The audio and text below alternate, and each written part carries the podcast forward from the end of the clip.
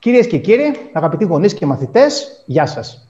Ονομάζομαι Χρήστος Κανέλας και είμαι φιλόλογος και ένας από τους υπεύθυνους σπουδών στο Κέντρο Ιδιαίτερων Μαθημάτων Επιλογής στο Ηράκλειο της Κρήτης. Ε, οι υπεύθυνοι σπουδών αλλά και οι καθηγητές της επιλογής, θεωρώντας χρέος μας όχι μόνο την παροχή εξειδικευμένης φροντίδας σε μαθητές μέσης εκπαίδευσης, αλλά και την ενημέρωση για θέματα που αφορούν άμεσα την επαγγελματική πορεία των μαθητών, ξεκινάμε ένα κύκλο διερευνητικών εκπομπών για διάφορα επαγγελματικά αντικείμενα που απασχολούν άμεσα τους μαθητές και τους γονείς τους.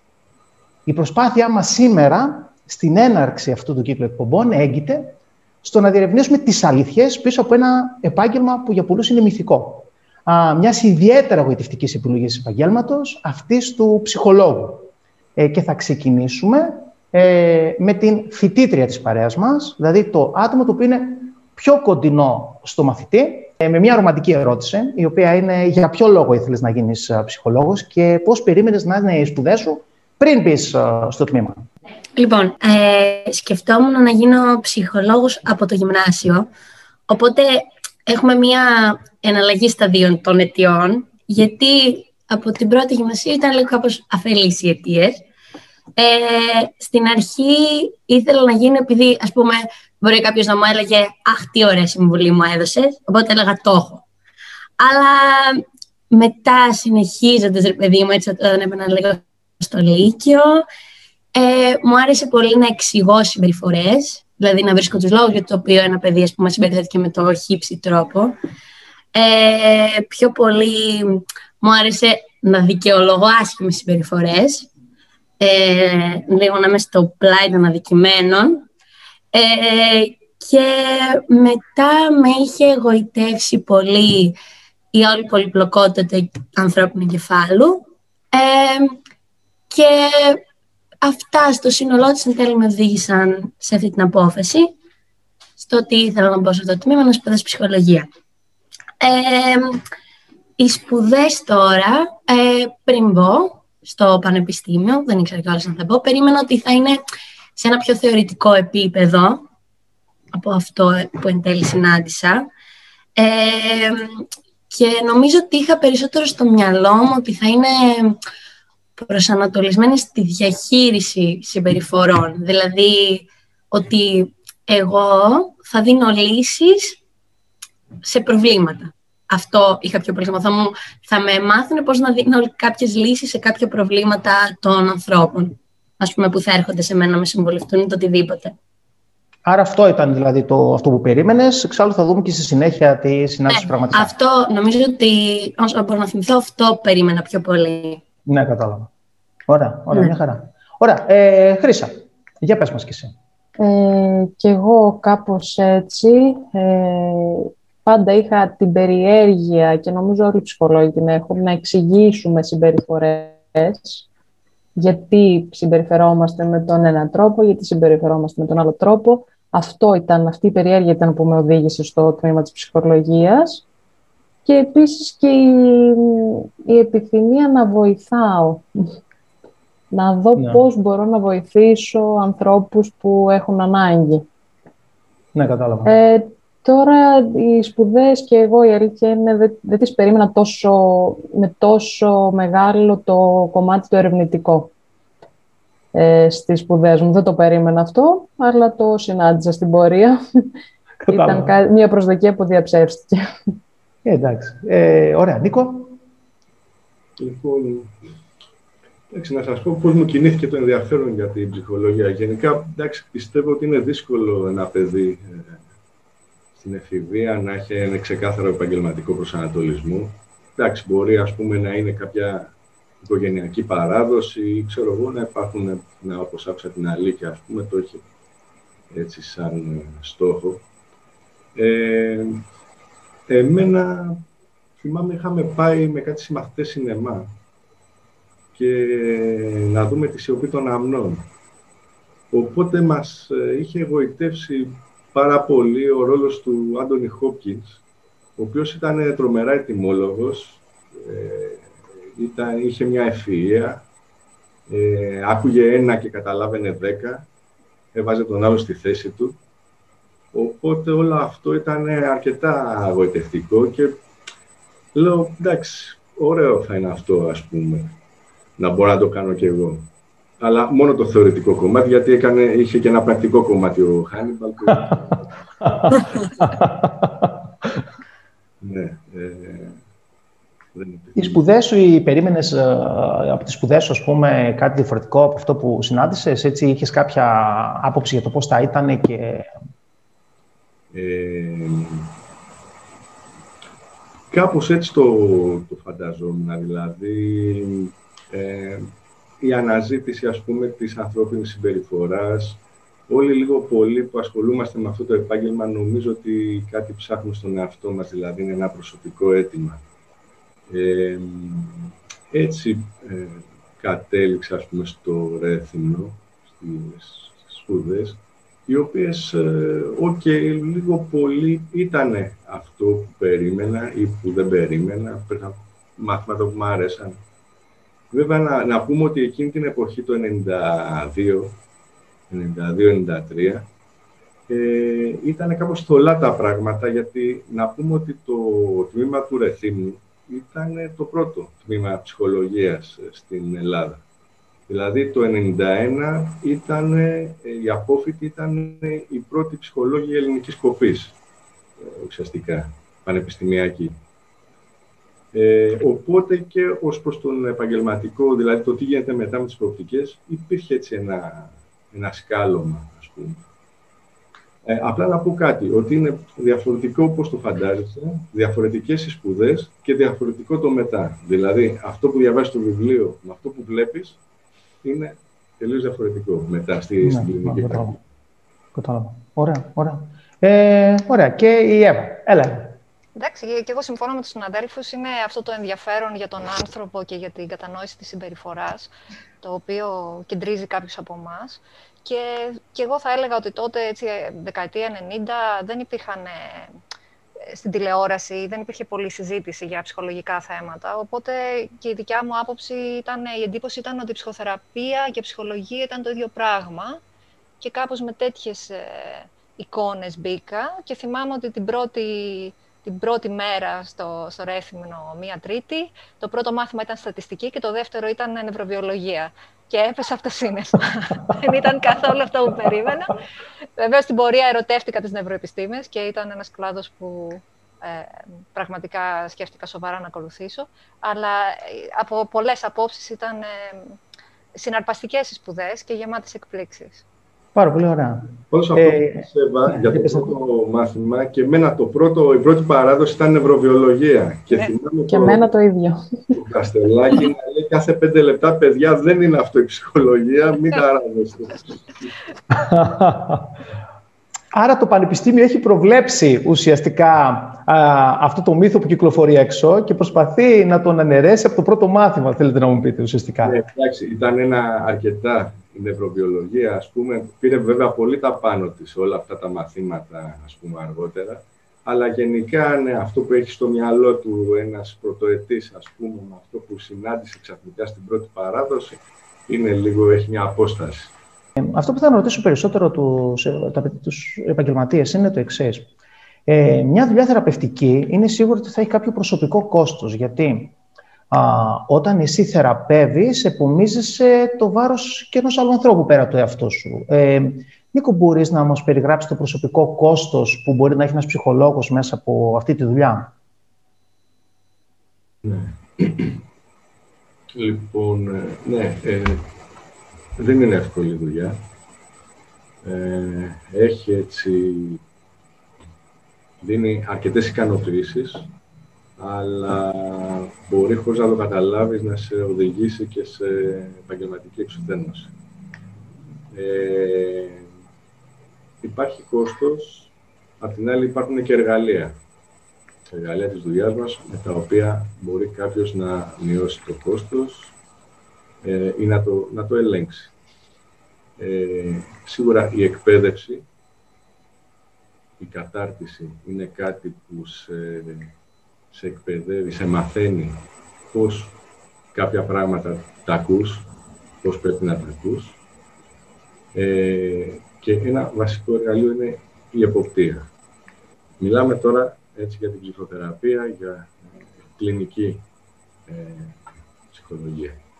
Λοιπόν, η εποπτεία είναι κάτι, ε, να εξηγήσω τι είναι. Ε, επόπτης είναι ένας ε, έμπειρος ε, ψυχοθεραπευτής, στον οποίο πηγαίνεις, συναντήσεις και συζητάς τα περιστατικά σου.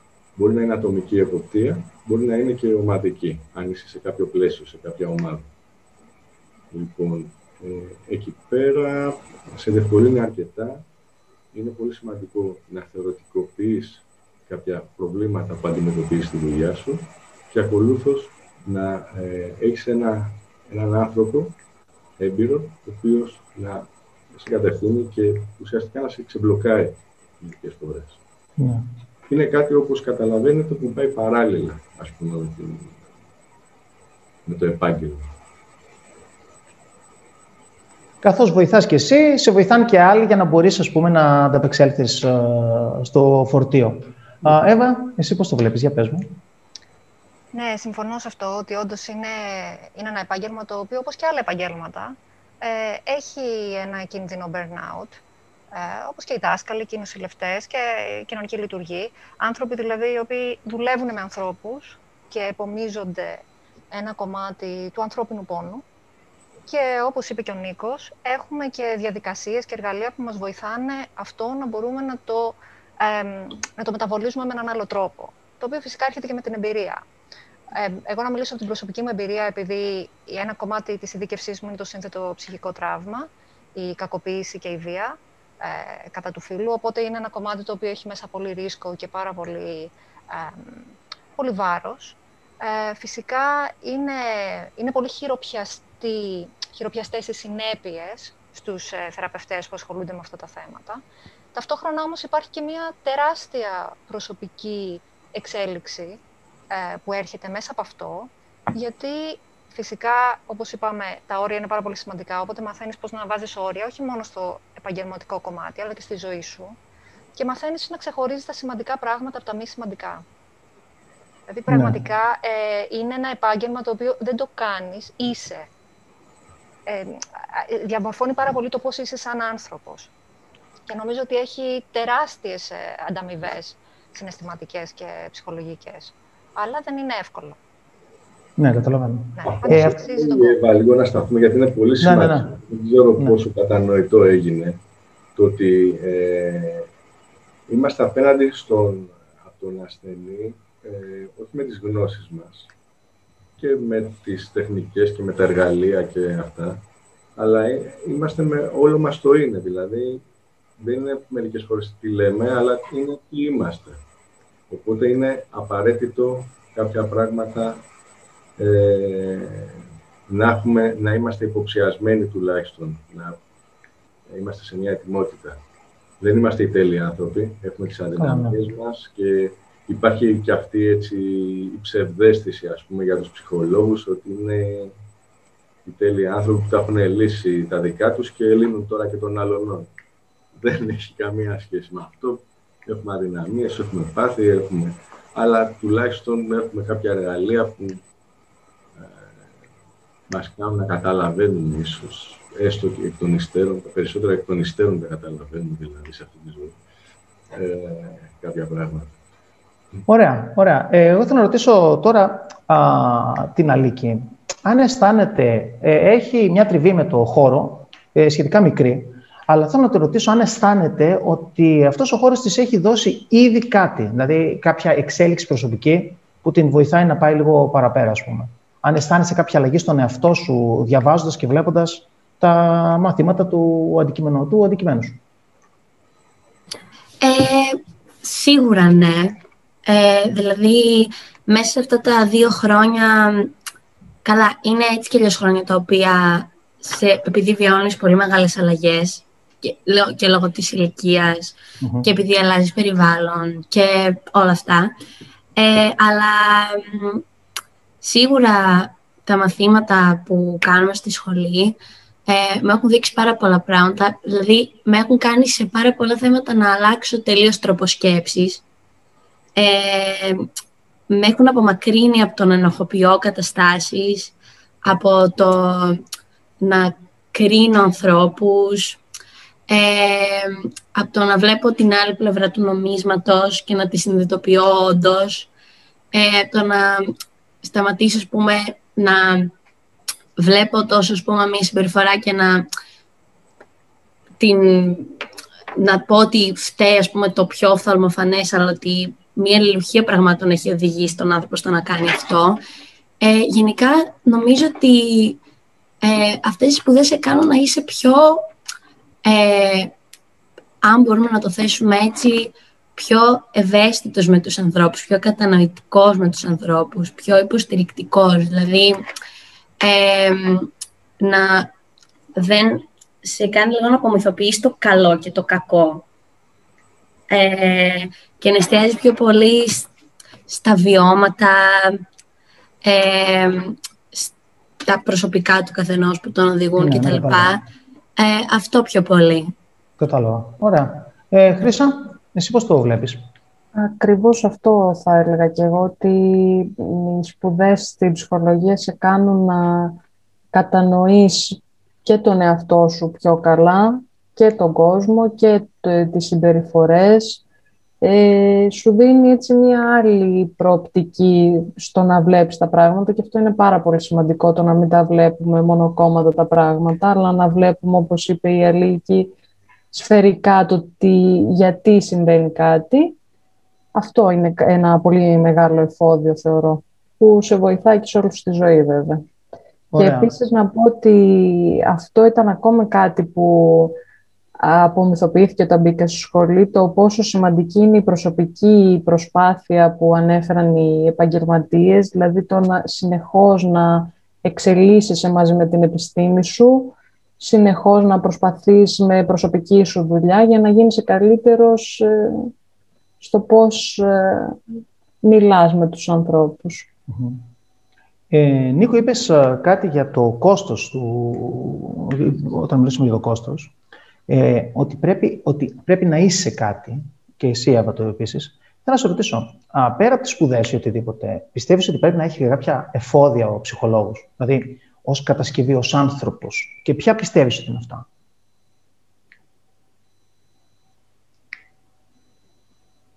Ε,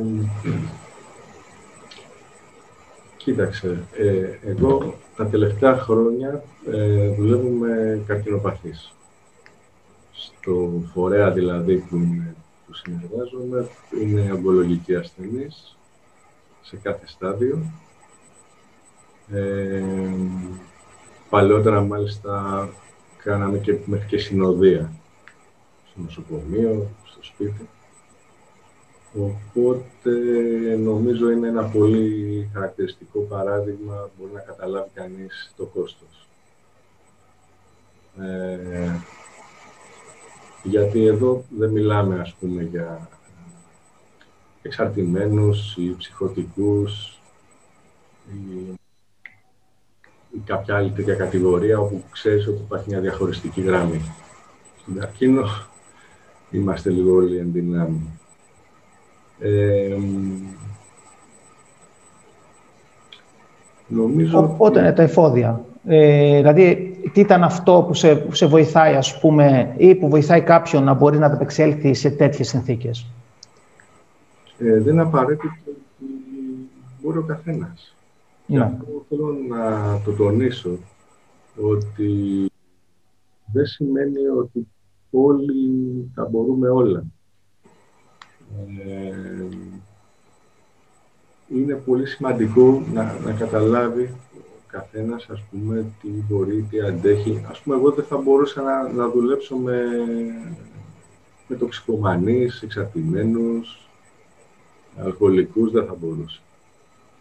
Ε, οπότε θεωρώ ότι και το κόστος είναι κάτι που κειμενικό, κάτι δηλαδή που ο καθένας όταν βλέπεις ότι κάτι σε φτύρει, δηλαδή πλάστιγα γέρνει πολύ ας πούμε στο να έχει φθορά αυτό που κάνεις, ε, τότε μάλλον πρέπει κάτι να αλλάξεις.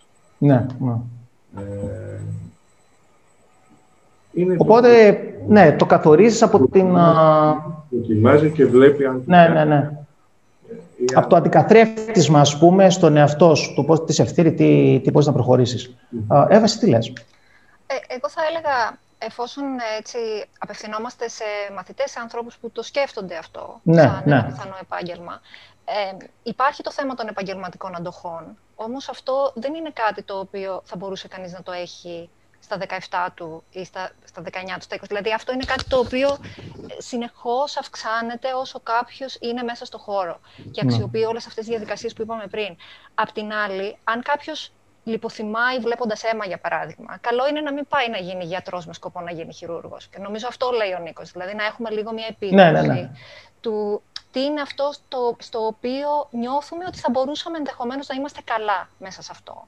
Ε, από εκεί και πέρα, από άλλα χαρακτηριστικά προσωπικότητας, θα έλεγα ότι είναι χρήσιμο να έχει κανείς μια περιέργεια, μια επιστημονική περιέργεια, μια περιέργεια και μια αγάπη για τον άνθρωπο και μια τόλμη να, ε, να αλλάξουν οι απόψεις του για αυτά που θεωρεί δεδομένα. Δηλαδή, όταν μπαίνεις να δουλέψεις με ανθρώπους, χρειάζεται να είσαι διατεθειμένος να ε, αποδεχτείς ότι η πραγματικότητα του άλλου μπορεί να είναι πολύ διαφορετική από τη δική σου. Δηλαδή δεν μπαίνουμε να δουλέψουμε έχοντας μια κριτική στάση απέναντι στους ανθρώπους. Ε, Μμμ. να, να γυρίσω όμως πάλι λίγο σε αυτό που είχαμε πει πιο πριν, ότι δεν είναι όλες οι κατευθύνσεις στην ψυχολογία αυτές της κλινικής και της θεραπευτικής δουλειάς. Δηλαδή, μπορεί κάποιος να μας ακούει τώρα και να σκέφτεται πω, πω δεν θα ήθελα με τίποτα να κάνω τέτοιου είδους. Ε, να, να είναι αυτή η επαγγελματική μου ζωή. Όμως να έχει πραγματικά ένα ταλέντο σε άλλα κομμάτια της ψυχολογίας, που μπορεί να είναι είτε ερευνητικά, είτε να είναι π.χ. πολύ συγκεκριμένα με ειδικές παθήσεις των παιδιών, ή να είναι σε κομμάτια υγείας. Οπότε, καλό είναι να ενημερωθεί κανείς για τις πολλές και διαφορετικές προεκτάσεις που μπορεί να Ναι, πάρει αυτό ναι. το επάγγελμα. Απλά τυχαίνει εμείς εδώ πέρα να, είμαστε, να δραστηριοποιούμαστε στο χώρο το, το θεραπευτικό και τον κλινικό. Ωραία. Ε, άλλο ένα πράγμα που ήθελα να ρωτήσω για το πρακτικό κομμάτι της άσκησης. Δηλαδή, α, ένας άσχετος, όπως εγώ, ε, όχι πως θα το σκεφτόμουν, αλλά εγώ τώρα σκέφτομαι τα βιώματα. Να, ο Νίκος είπε ότι ε, είχε μια εικόνα, ένα ψυχολογικό αντίκτυπο, ας πούμε, από τη σιωπή των αμνών. Λοιπόν, εγώ βλέπω ε, εικόνες ψυχολόγων σε ταινίες αμερικανικές, όπου είναι σε ένα τιβάνι, ε, είναι σε ένα πολύ ωραίο σπίτι και κάθεται και κάνει ψυχολογεί τους ανθρώπους, τους δίνει συμβουλές κλπ. Ε, εγώ θέλω να ρωτήσω για την καθημερινότητά σας. Δηλαδή, από το πρωί που ξυπνάτε μέχρι το βράδυ που κοιμόσαστε, πώς ε, είναι διαρθρωμένος ο χρόνος σας, τι κάνετε και επίσης κατά πόσο η εικόνα αυτού του ψυχολόγου, ο οποίος ε, δίνει συμβουλές στους πλούσιους πελάτες του, ας πούμε, σε ένα ε, καταπληκτικό διαμέρισμα, ε, είναι η, η πραγματικότητα του επαγγέλματος. Αυτό ήθελα να, να ακούσω, γιατί ε, με έτρωγε μέσα μου, δεν μπορούσα να το αφήσω. Λοιπόν, Νίκο, για πες. Λοιπόν, καταρχήν η χολιγουντιανή εικόνα, ας πούμε, δεν έχει καμία σχέση με την πραγματικότητα. Δεν ξέρω, ίσως στην Αμερική να κάνουν και τέτοια. Έχω ακούσει διάφορα, ας πούμε.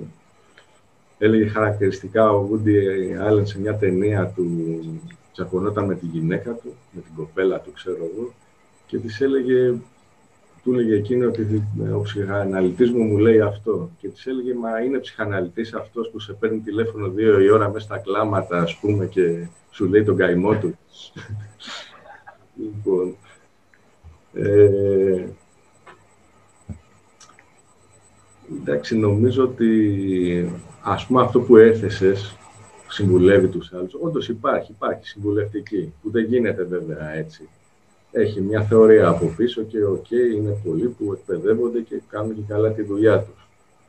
Ε, αλλά υπάρχουν πάρα πολλές ε, έτσι, κατευθύνσεις ακολούθως με την τεχνική που έχει κάθε μία. Ε, και εντάξει, εγώ θα έλεγα ότι ε, η ψυχολογία ή η τεχνική δεν είναι, δεν είναι μία, σε καμία περίπτωση. Ε, το Hollywood, ο κινηματογράφος παρουσιάζει αυτό που έχει ενδιαφέρον, που ευχαριστεί την πλοκή. Αλλιώς, ε, αν καθόταν, ας πούμε, σε ένα ψυχαναλυτικό τιβάνι, ας πούμε, να τραβήξει, θα ήταν κάτι πολύ βαρετό, ενδεχομένως, για τους θεατές. Αλλά η καθημερινότητά σου, ας πούμε, η καθημερινότητα ως ψυχολόγου, ε, μπορείς να μου πεις, ας πούμε, σε γενικές γραμμές τι περιλαμβάνει ή, εντάξει, σίγουρα δεν είναι ένας, δηλαδή υπάρχουν πολλά παρακλάδια, συμφωνώ, αλλά σε γενικές γραμμές τι κάνει ο ψυχολόγος στην καθημερινότητά του; Ε, το καλό είναι ότι μπορεί να διαμορφώσει το πρόγραμμά του όπως θέλει.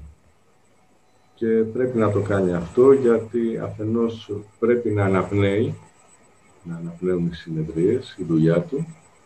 Ε, αφετέρου είναι σημαντικό να εμπλουτίσει, ε, να εμπλουτίζεις και την καθημερινότητά σου ε, και με δραστηριότητες και με πράγματα τα οποία ε, είναι εκτός δουλειάς. Ε, εντάξει, αναπόφευκτα όταν κάνεις και παρέα με συναδέλφους, ξαφνικά φτάνει ας πούμε να είμαστε ας πούμε τις 12 το βράδυ, μία όταν βγαίναμε τέλος πάντων κάποτε, και να κάνουμε εποπτεία ένας στον άλλο. Ή να μιλάμε ας πούμε για θεωρητικά ζητήματα, ας πούμε, για τον πρωτογενή ναρκισισμό, ξέρω εγώ. Λοιπόν, εντάξει, αυτό είναι λίγο η διαστροφή του επαγγέλματος. Οκέι, okay, υπάρχει, αλλά είναι σημαντικό να παίρνεις και μια απόσταση από όλα αυτά. Νομίζω, εντάξει, εγώ θεωρώ ότι τα έχω φέρει σε μια ισορροπία. Οκέι, okay, είναι και η οικογένεια. Οπότε βοηθάει και αυτό έτσι λιγάκι. Κατάλαβα, καταλαβαίνω. Ε, Βασί, τι λες, η, η εικόνα του ψυχολόγου ε, που κάθεται σε ένα τιβάνι και ακούει τον πελάτη, ε, πόσο διαφέρει από αυτό που κάνεις καθημερινά; Ε, εντάξει, το τιβάνι είναι κάτι πολύ συγκεκριμένο, το οποίο το χρησιμοποιούν το χρησιμοποιούν μόνο οι ψυχαναλυτές, οι υπόλοιποι χρησιμοποιούμε καρέκλες. Και τώρα αυτή την εποχή, λάπτοπ, κομπιούτερ, tablets και όπου, όπου υπάρχει οθόνη. Γιατί εμείς εδώ δεν έχουμε γυρίσει στα, στο να μπορούμε να δούμε ανθρώπους από κοντά. Ε, θα έλεγα, εντάξει, η ιδέα αυτή του ότι η, η μέρα σου ουσιαστικά περιστρέφεται γύρω από τις συνεδρίες, τα ραντεβού που έχεις για να δεις τους θεραπευόμενους και ανάμεσα σε αυτά εποπτείες και εκπαιδεύσεις, ε, τώρα που είμαι στην ιδιωτική πρακτική, ναι, είναι, είναι αρκετά αντιπροσωπευτική. Αλλά σε άλλους ρόλους που είχα, η πραγματικότητα είναι πολύ διαφορετική. Δηλαδή, ε, όταν δουλεύεις σε ένα νοσοκομείο ή όταν δουλεύεις σε ένα δικαστήριο, όπως ε, κάποιους από τους ρόλους που είχα στο παρελθόν, ε, η πραγματικότητά σου διαμορφώνεται ανάλογα με, τη, με το πρόγραμμα της υπηρεσίας. Δηλαδή, αυτό μπορεί να περιλαμβάνει συγκεκριμένες ε, συγκεκριμένα meetings τα οποία πρέπει να γίνουν γιατί συνεργάζεσαι με άλλους επαγγελματίες. Άρα αυτό που είναι αρκετά η μια εικόνα απομόνωση στην ιδιωτική πρακτική είναι πολύ διαφορετικό όταν εργάζεσαι σε μια δομή. Χρειάζεται να συνεννοηθείς με τους ε, κοινωνικούς λειτουργούς, με τους ε, φυσιοθεραπευτές, αν υπάρχουν, με τους γιατρούς, με ε, τους άλλους επαγγελματίες, ώστε να υπάρχει ένα κοινό σχέδιο δράσης. Ε, υπάρχει ένα κομμάτι της δουλειάς σου το οποίο έχει να κάνει με ψυχολογικές εκτιμήσεις, και μπορεί να πρέπει να γράψεις reports, οπότε μπορεί να περνάς αρκετή ώρα στον υπολογιστή σου. Και υπάρχει και ένα άλλο κομμάτι το οποίο έχει να κάνει με ενδεχομένως εποπτεία άλλων ε, μελών στην υπηρεσία ή ε, ο ψυχολόγος εδώ πέρα έχει πολύ μεγάλο ρόλο στο να δίνει μια ψυχολογική κατεύθυνση στις υπηρεσίες. Οπότε έχει ένα κομμάτι ε, ενημέρωσης και εκπαίδευσης των συναδέλφων και φυσικά ανάλογα με το που βρίσκεται κανείς μπορεί να είναι πολύ διαφορετική η πραγματικότητά ναι, του. Ναι, Στη συζήτησή μας κάναμε μια προσπάθεια να αγγίξουμε πολλούς κλάδους, οπότε α, και πολλές ερωτήσεις ας πούμε ε, και ελπίζουμε να μην είμαστε κουραστικοί. Α, και ήρθε η ώρα για το τελευταίο σχόλιο που μπορεί να κάνει α, ε, ο καθένας. Ε, δηλαδή κάτι που θέλει να πει, εγώ θα θέσω μια ερώτηση, αλλά κανένας δεν είναι υποχρεωμένος να απαντήσει. Μπορεί να θέλει να πει κάτι πολύ συγκεκριμένο. Οπότε, ας ξεκινήσω με την Αλίκη. Αλίκη, εγώ θα σε ρωτήσω κάτι συγκεκριμένο, το οποίο φυσικά εσύ μπορείς να. Ε, ξέρω εγώ, να επιλέξεις να μην το απαντήσεις και να, απαντήσεις, να πεις αυτό που θες να πεις. Λοιπόν, εγώ σκέφτομαι, το τελευταίο ερώτημα είναι πώς βλέπεις τον εαυτό σου 10 χρόνια. Αλλά εσύ μπορείς να το επεκτείνεις και να πεις αυτό που θα ήθελες να πεις για το κλείσιμο της εκπομπής. Ωραία. Λοιπόν, για μένα, ε, επειδή ξέχασα να το προσθέσω πριν, είναι αρκετά ενθαρρυντικό το πόσο ραγδαία εξελίσσεται αυτός ο κλάδος γενικά. Δηλαδή, ε, δεν νιώθω καθόλου περιορισμένη. Και νομίζω ότι ε, για τα παιδιά τα οποία έχουν άγχος, ε, δεν ξέρουν, έχουν έτσι ένα γενικότερο στρες με το τι θα ασχοληθούν, τι θα κάνουν, πώς θα το επιλέξουν κτλ. Ε, ανακαλύπτουν τόσα πράγματα ε, στη διαδρομή τους, ρε παιδί μου, σε, αυτό το, σε αυτή τη σχολή, ε, που πραγματικά θα τους ανοιχτούν πάρα πολλές πόρτες και θα μπορούν να κάνουν ό,τι αυτοί θέλουν και ό,τι τους ταιριάζει, γιατί είναι σημαντικό να κρατάνε και το δικό τους στοιχείο, δεν χρειάζεται να γίνουν οι ίδιοι με κανέναν άλλο, ίσα ίσα που η πρωτοπορία είναι κάτι που χρειαζόμαστε. Ε, είναι οπότε αρκετά ενθαρρυντικό για μένα το ότι υπάρχει και ζήτηση, γιατί μπορεί να δημιουργηθεί για και τελείως καινούρια πράγματα ζήτηση.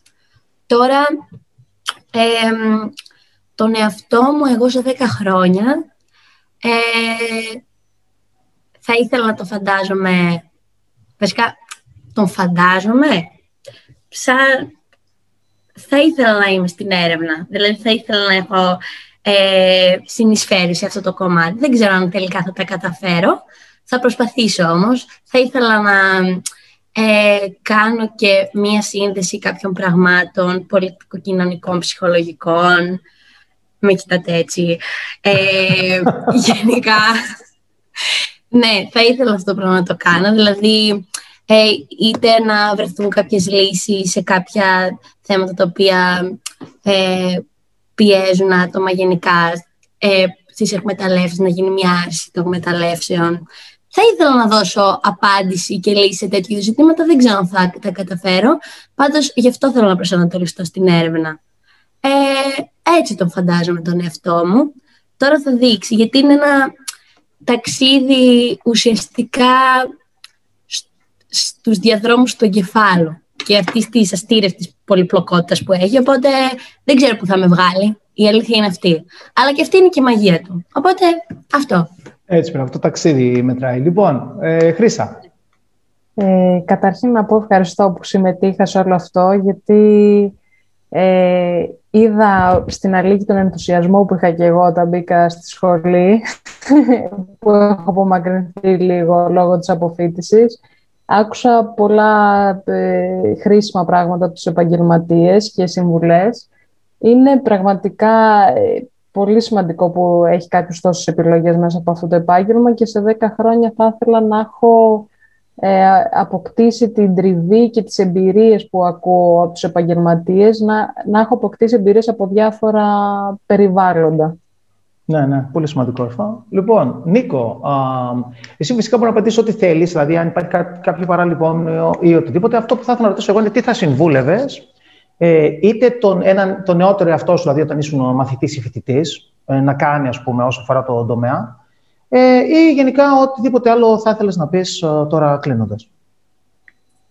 Ε, νομίζω ότι δεν χρειάζεται ας πούμε, να απογοητευόμαστε. Δηλαδή, και στον εαυτό μου θα το έλεγα αυτό, ως μαθητή, ως φοιτητή.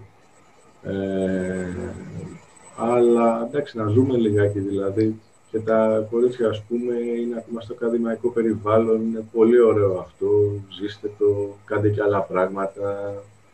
Ε, εντάξει, δεν είναι η επαγγελματική αποκατάσταση, μην μπαίνει, ας πούμε, με έναν τρόπο έτσι, πολύ επιτακτικό που ακυρώνει όλα τα άλλα. Ε, τα πράγματα έτσι εξελίσσονται, μερικές φορές έρχονται και μόνα τους. Ε, το θέμα είναι αυτό, ας πούμε, να υπάρχει και, και ακολουθήστε τη, τη διέστησή σας. Δηλαδή, ε, μερικές φορές, ακόμα δηλαδή και στην ίδια την, ε, τη θεραπεία, ε, στην, μέσα στη συνεδρία, ας πούμε, πολλές παρεμβάσεις, πολλές ερμηνείες γίνονται και ε, διαστητικά. Και μπορεί εκείνη τη στιγμή να μην καταλαβαίνεις τι έκανες, γιατί το έκανες όμως μετά βλέπεις ότι αυτό είχε μεγάλη σημασία και μεγάλη βαρύτητα. Νομίζω έτσι πρέπει να αντιμετωπίζουμε τη ζωή μας. Ε, και όσον αφορά την ερώτηση μετά τα 10 χρόνια, ε, θα ήθελα να... Καλά, σίγουρα θα είμαι πιο σοφός, αναγκαστικά. Ε, αλλά θα ήθελα να ασχοληθώ περισσότερο και φαντάζομαι θα, θα το καταφέρω να ασχοληθώ περισσότερο με τους νέους. Είτε στο επίπεδο της εκπαίδευσης, δεν ξέρω, ακόμα δεν το έχω προσδιορίσει, αλλά αυτό θα ήθελα περισσότερο. Ναι, ναι, πολύ ωραία. Πολύ ωραία. Δεν είπαμε καθόλου ότι ένα μεγάλο κομμάτι ε, είναι και οι επαγγελματίες που ασχολούνται με παιδιά. Ε, δεν το θίξαμε και είναι πολύ σημαντικό να το έχετε υπόψη σας. Ένα μεγάλο κεφάλαιο στις κατευθύνσεις, στους κλάδους που λέγαμε πριν. Και το οποίο μάλιστα είναι και μεγάλη επιλογή και για εκπαιδευτικούς. Δηλαδή ουσιαστικά θα μπορούσε να δοθεί, να γίνει μια αναφορά ας πούμε, και σε μεταπτυχιακά που γίνονται από εκπαιδευτικούς πάνω σε αντίστοιχους τομείς για την παιδοψυχολογία, ε, που και αυτοί μπορούν να συνεισφέρουν ε, με το δικό τους τρόπο, ουσιαστικά. Ε, και πάμε στην Εύα. εγώ θα έλεγα ότι επειδή η ψυχολογία είναι μια εφαρμοσμένη επιστήμη, το μόνο που χρειάζεται να κάνει κάποιος είναι να κοιτάξει γύρω του. Δηλαδή, έχουμε τις εφαρμογές της έρευνας και της θεωρητικής γνώσης πλέον σε όλες τις πτυχές της ζωής μας. Σε ένα σχολείο, σε ένα νοσοκομείο, στον τρόπο που μιλάνε οι άνθρωποι μεταξύ τους. Και στη, στην πηγή αυτού βρίσκεται η συνεργασία και η κατανόηση. Από αυτή την άποψη θα έλεγα ότι είναι δύσκολο κάποιος να μην βρει τίποτα που να μην τον ενδιαφέρει στην ψυχολογία. Ε, αν, αν επιλέξει, δηλαδή αν τον ενδιαφέρει αυτό το κομμάτι. Και θα, θα τόνιζα πάλι ότι είναι μια μεγάλη διαδικασία και είναι μια διαδικασία που δεν τελειώνει ποτέ. Δηλαδή, συνεχώς εξελισσόμαστε και, και προχωράμε και είναι μια διαδικασία η οποία φέρνει πάρα πολλά. Παίρνει πάρα πολλά πίσω στον άνθρωπο.